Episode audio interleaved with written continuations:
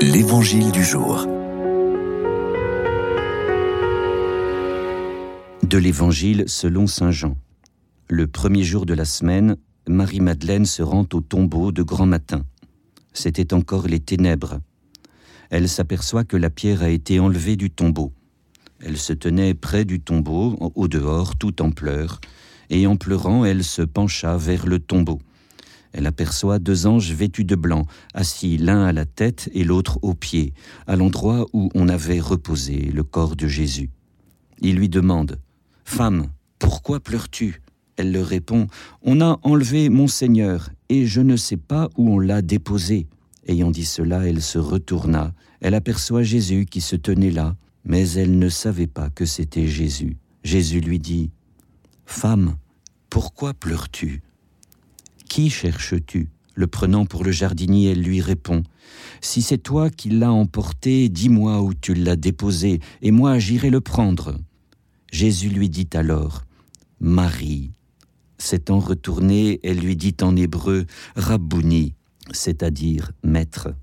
Jésus reprend Ne me retiens pas, car je ne suis pas encore monté vers le Père. Va trouver mes frères pour leur dire que je monte vers mon Père et votre Père, vers mon Dieu et votre Dieu. Marie-Madeleine s'en va donc annoncer aux disciples J'ai vu le Seigneur, et elle raconta ce qu'il lui avait dit. Au ciel, Marie-Madeleine doit être contente. Nous avons en effet, pendant des siècles, mal compris qui elle était vraiment. Depuis le VIe siècle, nous l'avons confondue avec deux autres femmes de l'Évangile. D'abord la, pécheresse qui est venue trouver Jésus lors d'un grand repas chez Simon le pharisien. On a confondu aussi Marie-Madeleine avec Marie de Béthanie, la sœur de Marthe et de Lazare. Oui, celle que nous fêtons aujourd'hui n'habitait pas à Jérusalem, mais à Magdala, sur les bords du lac de Tibériade.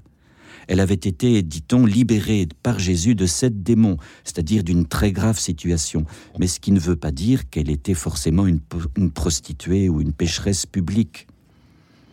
Paul VI a demandé qu'on l'honorât comme disciple, et nos frères et sœurs grecs orthodoxes nous invitent à la prier comme l'apôtre des apôtres. Ce dont nous sommes sûrs, c'est qu'elle a dit en se retournant le matin de Pâques Rabouni, ce mot araméen est resté à travers le texte grec des évangiles, tellement il a frappé les premières communautés chrétiennes par sa tendresse et sa dimension absolue. Rabouni, mon maître chéri. Et vous, chers auditeurs, avez-vous le cœur amoureux de Jésus?